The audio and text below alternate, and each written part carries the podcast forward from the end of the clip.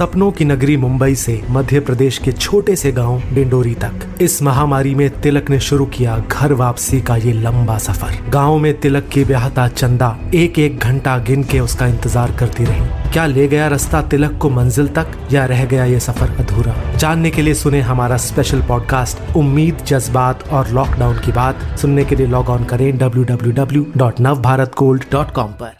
BJP का केंद्रीय नेतृत्व सुशील मोदी से बहुत खुश नहीं है। इस तरह के संकेत लगातार चुनाव के दौरान भी मिल रहे थे, चुनाव के बाद भी मिल रहे हैं। और वो पंद्रह साल से नीतीश के डिप्टी सीएम लगातार रहे हैं। तो अगर कमेश्वर चौपाल बनेंगे या नहीं बनेंगे, उससे ज़्यादा बड़ा संदेश जाएगा। अगर सुशील मोदी नहीं बनते हैं तो ये कहीं ना कहीं नीतीश कुमार के पास भी यह संकेत माना जाएगा। बिहार में डिप्टी सीएम को लेकर चल रही अटकलों के बारे में ये कहना है नरेंद्र नाथ का, जो नवभारत टाइम्स के असिस्टेंट एडिटर हैं। नमस्कार, आप सभी को दीपावली की शुभकामनाएँ। आज है शनिवार 14 नवंबर और आप सुन रहे हैं डेली न्यूज़ कास्ट पूरी बात सुनते हैं कुछ देर में। उससे पहले एक नज़र इस वक्त की बड़ी खबरों पर। कोरोना के पैंतालीस हज़ार से ज़्यादा नए मामलों के साथ देश में कुल केस साढ़े सत्यासी लाख के पार। दिल्ली में सात हज़ार आठ सौ से ज़्यादा नए मामले। दिल्ली, पंजाब, हरियाणा, हिमाचल और उत्तराखंड में मौतों की संख्या पिछले दस दिनों में बढ़ी। उधर अमेरिका में आए रिकॉर्ड एक लाख साठ हज़ार से ज़्यादा नए मामले। जैसलमेर में सैनिकों के साथ दिवाली मनाएँगे पीएम नरेंद्र मोदी। उधर एलओसी पर पाकिस्तानी फायरिंग में पाँच सुरक्षा कर्मियों सहित नौ लोगों की जान गई। जवाबी कार्रवाई में आठ पाकिस्तानी सैनिक मारे गए। बीजेपी ने किया नए प्रदेश प्रभारियों का ऐलान। पूर्व कृषि मंत्री राधा मोहन सिंह बने, यूपी इंचार्ज। पश्चिम बंगाल के प्रभारी कैलाश विजयवर्गीय की मदद करेंगे IT cell head Amit Malviya. Baijayant Panda को मिला दिल्ली और असम का जिम्मा। नए खेती कानूनों का विरोध कर रहे किसानों से रेल मंत्री पीयूष गोयल और कृषि मंत्री नरेंद्र सिंह तोमर की बातचीत में नहीं सुलझा मामला। फिर होगी बातचीत। लेकिन तब तक किसानों का विरोध प्रदर्शन जारी रखने का फैसला। टीआरपी स्कैम केस में रिपब्लिक टीवी की chief operating officer Priya Mukherjee से होगी पूछताछ। मुंबई पुलिस ने 17 नवंबर को तलब किया। उधर stand up comedian Kunal Kamra के खिलाफ सुप्रीम कोर्ट में दाखिल की गई अवमानना के आरोप की याचिका। अब खबरें काम की। सीबीएसई ने सिंगल गर्ल चाइल्ड के लिए स्कॉलरशिप स्कीम का ऐलान किया। इसके लिए 10 दिसंबर तक आवेदन दिया जा सकेगा। इस साल दसवीं का बोर्ड एग्ज़ाम पास करने वाली छात्राओं को मिलेगी ये स्कॉलरशिप दूसरे प्रदेशों से लखनऊ पहुँचने वालों का होगा कोरोना टेस्ट रेलवे स्टेशनों, बस अड्डों पर किए गए इंतज़ाम।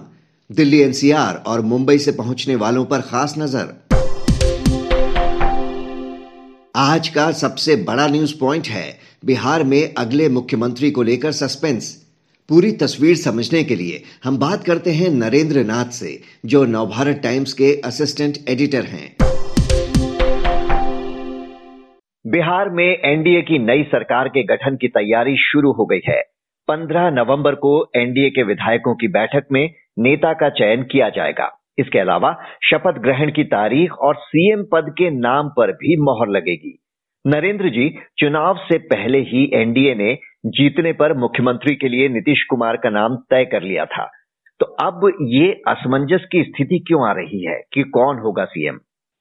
देखिए, जैसे आपने सही कहा कि नीतीश कुमार के नाम पर एनडीए ने चुनाव से पहले अनाउंस कर दिया था। कई तरह से बहुत ही मजबूती से बोला था, सीटें कम रहेंगी, सीटें अधिक रहेंगी, किसी भी सूरत में नीतीश कुमार ही एनडीए के चेहरा होंगे। लेकिन जिस तरह से परिणाम आया है और जेडीयू और बीजेपी के सीटों में जिस तरह तरह से उम्मीद से अधिक का अंतर है, तीस सीटों का अंतर है 100 बहुमत चाहिए 122 और दो की विधानसभा सीट वाली सदन में तो वहाँ पे नीतीश कुमार अभी बहुत हड़बड़ी नहीं दिखा रहे हैं। सिर्फ़ आप सीएम की बात को छोड़ भी दें तो जब से 10 नवंबर को जब से परिणाम आया है, नीतीश कुमार बहुत ही क्रॉसस और बहुत ही सतर्क सतर्कता से वो सामने आ रहे हैं। आपने देखा होगा 48 घंटे के बाद उन्होंने इस जीत पर अपना पहला बयान दिया और उसमें सीधे तौर पे सिर्फ़ नरेंद्र मोदी को बधाई देते हुए उन्होंने ट्वीट किया। और हम्म। वो ट्वीट तब किया जब नरेंद्र मोदी दिल्ली में एक धन्यवाद बिहार के लिए वो अपने कार्यकर्ताओं को संबोधित कर रहे थे। वो बीजेपी का कार्यक्रम था। तो उसके बाद जब कल प्रेस कॉन्फ्रेंस में आए थे उन्होंने एक बार भी ये नहीं कहा कि वो सीएम बनने जा बनने जा रहे हैं और वो, वो इसमें स्पष्ट रूप से जब उनसे सवाल पूछा गया तो बोला कि एनडीए के घटक दल मिलकर तय करेंगे एनडीए का नेता। उन्होंने अपने बारे में कुछ भी नहीं कहा कि वो तो एनडीए का काम है। तो अभी तक उन्होंने इस बारे में आगे उनकी क्या, वो क्या सोच रहे हैं और क्या करने वाले हैं, ये चीज़ बहुत ही उसको अपने तक सीमित कर रखा है। जहाँ तक मेरी बात हुई कुछ जेडीयू के नेताओं और कई सारे उनके अंदरूनी जो लोग हैं, उनका ये कहना है कि नीतीश कुमार जो पिछले पंद्रह साल से जो उन्होंने शासन किया है तो बहुत ही ऑथोरिटी और बहुत ही मजबूती के साथ किया है, जहाँ पे बहुत अधिक वो हस्तक्षेप या और भी तरह की चीज़ों को उनको आ, सुनने या एडजस्ट करने की उसके आदि नहीं रहे हैं। तो अगर इस बार भी अगर वो सत्ता में अगर आते हैं और वो सातवीं बार शपथ लेने जाते हैं तो उससे पहले कई चीज़ों पर वो स्पष्टता लेना चाहेंगे तभी वो आगे बढ़ेंगे। अभी ऐसा लग रहा है। जी। और डिप्टी सीएम के पद की बात करें तो इस पर सुशील मोदी की जगह बीजेपी के दलित नेता कामेश्वर चौपाल को बैठाए जाने की चर्चा है। इस बात में कितना दम है? क्या ये नाम अचानक आया या पहले से तय था? जब से कामेश्वर चौपाल का नाम आया, तब से बीजेपी सर्किल में और मीडिया सर्किल में एक आप इसको एक मज़ाक कह सकते हैं कि ये हुआ कि कम से कम अब ये तय मान के चलिए, अभी तक जो मोदी सा का जो, की जो काम करने की शैली है, उस हिसाब से कामेश्वर चौपाल तो नहीं बनेंगे। इससे पहले कई बार इस तरह की जो जो भी नाम सामने आए और तो बीजेपी में हाल के समय में सरप्राइज़ एकदम नए नाम के आकर चौंकाने की थोड़ी सी ट्रेंड रही है। लेकिन जिस तरह से आज आए कमिश्नर चौपाल उतरे एयरपोर्ट पे, फिर उनके सम्मान में, उनके समर्थन में कमिश्नर चौपाल, जिंदाबाद, ये सब तरह के नारे भी लगे हैं। तो इससे अब ये बनेंगे, नहीं बनेंगे, ये तो अभी पंद्रह तारीख को पता चल चल जाएगा, लेकिन यह शुरू से बीजेपी का केंद्रीय नेतृत्व सुशील मोदी से बहुत खुश नहीं है। इस तरह के संकेत लगातार चुनाव के दौरान भी मिल रहे थे, चुनाव के बाद भी मिल रहे हैं। और वो पंद्रह साल से नीतीश के डिप्टी सीएम लगातार रहे हैं। तो अगर कामेश्वर चौपाल बनेंगे या नहीं बनेंगे, उससे ज़्यादा बड़ा संदेश जाएगा। अगर सुशील मोदी नहीं बनते हैं तो ये कहीं ना कहीं नीतीश कुमार के पास भी यह संकेत माना जाएगा। इस बीच ये खबरें भी आ रही हैं कि नीतीश कुमार एनडीए का संख्या बल बढ़ाने की तैयारी में है। सीएम आवास पर निर्दलीय विधायक उनसे मिलने पहुँचे, जो पूर्व मंत्री नरेंद्र सिंह के बेटे सुमित सिंह हैं। तो ऐसा भी कुछ है कि कुछ और लोगों को भी को भी जोड़ने की तैयारी है एनडीए में? देखिए इस बार दिक्कत, इस बार परेशानी नीतीश कुमार या बीजेपी के लिए सामने वही है कि बहुत अधिक संख्या बल में या या विपक्ष के लिए भी वही है कि जो दो सौ तैतालीस की विधानसभा में अन्य इस बार बहुत कम है। अगर एनडीए की बात करें तो उनके पास ये जेडीयू और बीजेपी को मिलाकर 117 और बाकी चार चार मुकेश सहनी और जीतन राम मांझी की पार्टी के हैं तो 125 नंबर हैं। इधर विपक्ष के पास आरजेडी, कांग्रेस और लेफ़्ट के मिलाकर 110 है। पाँच ओवैसी की पार्टी के हैं जो सामान्य तौर पे बीजेपी को शायद सपोर्ट ना करें। तो 115 ऐसे विपक्ष हैं जहाँ पे उनको सपोर्ट आ, अभी आ, मिला नहीं सकते हैं। एक दिन की बात आप कह रहे सुमित सिंह वो नरेंद्र सिंह के बेटे हैं और नरेंद्र सिंह नीतीश कुमार के बहुत ही शुरुआती दिनों के साथी हैं। जब वो नीतीश कुमार ने पहली पार्टी बनाई थी जब लालू से अलग हुए थे तो नीतीश कुमार के वो साथ रहे हैं। तो बहुत ही पुराना साथ रहा है तो ये एक तरह से मिलाने से अधिक इसको आप घर वापसी कह सकते हैं। इसके अलावा एक बीएसपी के एक एमपी एमएलए चुने गए हैं। अब उनका उनके बारे में भी कहा जा रहा है कि वो नीतीश कुमार के संपर्क में है। तो अगर वो होता है तो वो एक, दो, तीन ही अधिक, बहुत अधिक इसके लिए संख्या यहाँ नहीं है। जी। और ये संख्या बल बढ़ाने की तैयारी इसलिए तो नहीं है कहीं कि वीआईपी के मुकेश साहनी और हम के जीतन राम मांझी से बताया जा रहा है कि आरजेडी लगातार संपर्क साधे हुए है और यहाँ तक भी है कि आरजेडी ने मुकेश साहनी को ये ऑफ़र दिया है कि आप डिप्टी सीएम का पद ले लें अगर आप इधर आते हैं तो। तो क्या इस वजह से भी ये कोशिश हो रही है? और दूसरा, ये दोनों एनडीए में रहकर भी इनकी भी कुछ मांगे हैं यहाँ पर? देखिए जब इस तरह का जब आपने कई बार आपने ये देखा होगा जब इस तरह का बड़ा, बड़ा नजदीकी बहुमत होता है तो इन तरह के जो चार चार पाँच पाँच एमएलए वाले जो सहयोगी होते तो उनकी उनकी एक तरह से लॉटरी सियासी लॉटरी कह सकते हैं वो खुल जाती है। तो जैसे अभी मैंने कहा कि जेडीयू और बीजेपी को मिलाकर कुल संख्या 117 है। बहुमत के लिए 122 की ज़रूरत है। विपक्ष के पास 115 नंबर वहाँ पे है। हम्म। तो अगर ये जो आठ नंबर है वो इस पूरे इस बहुमत में एक्स फैक्टर माने जा रहे हैं।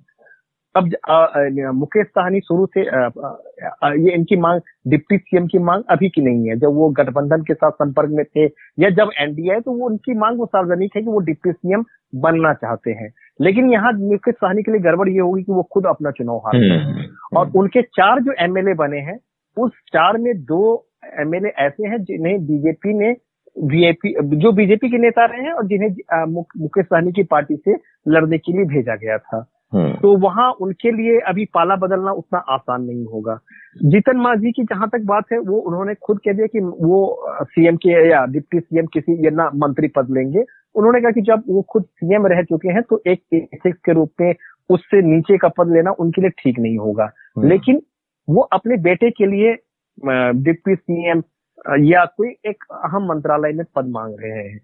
तो उन, उनके बेटे को शायद पद मिल सकता है, उनकी चार, जो उनके एमएलए हैं, उनको हो सकता है। मुकेश सहनी के पास भी बार्गेन के लिए बहुत उनके आज की तारीख में खुद चार उनके एमएलए उनकी बात मानेंगे, वो कितना मानेंगे, वो अभी आगे देखना होगा।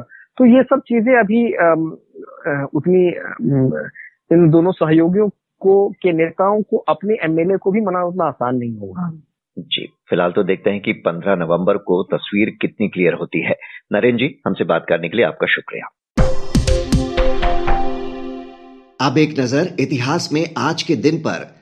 अठारह सौ नवासी में देश के पहले प्रधानमंत्री जवाहरलाल नेहरू का जन्म। 1922 में ब्रिटिश ब्रॉडकास्टिंग कॉरपोरेशन ने ब्रिटेन में रेडियो सेवा शुरू की। 1955 में कर्मचारी राज्य बीमा निगम का उद्घाटन। बात करते हैं मौसम की। दिल्ली एनसीआर में गंभीर श्रेणी में पहुँच सकता है वायु प्रदूषण। मुंबई में पुअर कैटेगरी के आसार। जम्मू कश्मीर के ऊंचाई वाले इलाकों में हो सकता है हिमपात। अब बारी सुविचार की। पूर्व प्रधानमंत्री जवाहरलाल नेहरू ने कहा था, जो आदमी अपनी खूबियों की बहुत ज़्यादा चर्चा करता रहता है, उसमें प्रायः उन गुणों की कमी होती है। तो ये था आज का डेली न्यूज़ कास्ट जिसे आप सुन रहे थे अपने साथी अक्षय शुक्ला के साथ। बने रहिए नवभारत गोल्ड पर। धन्यवाद।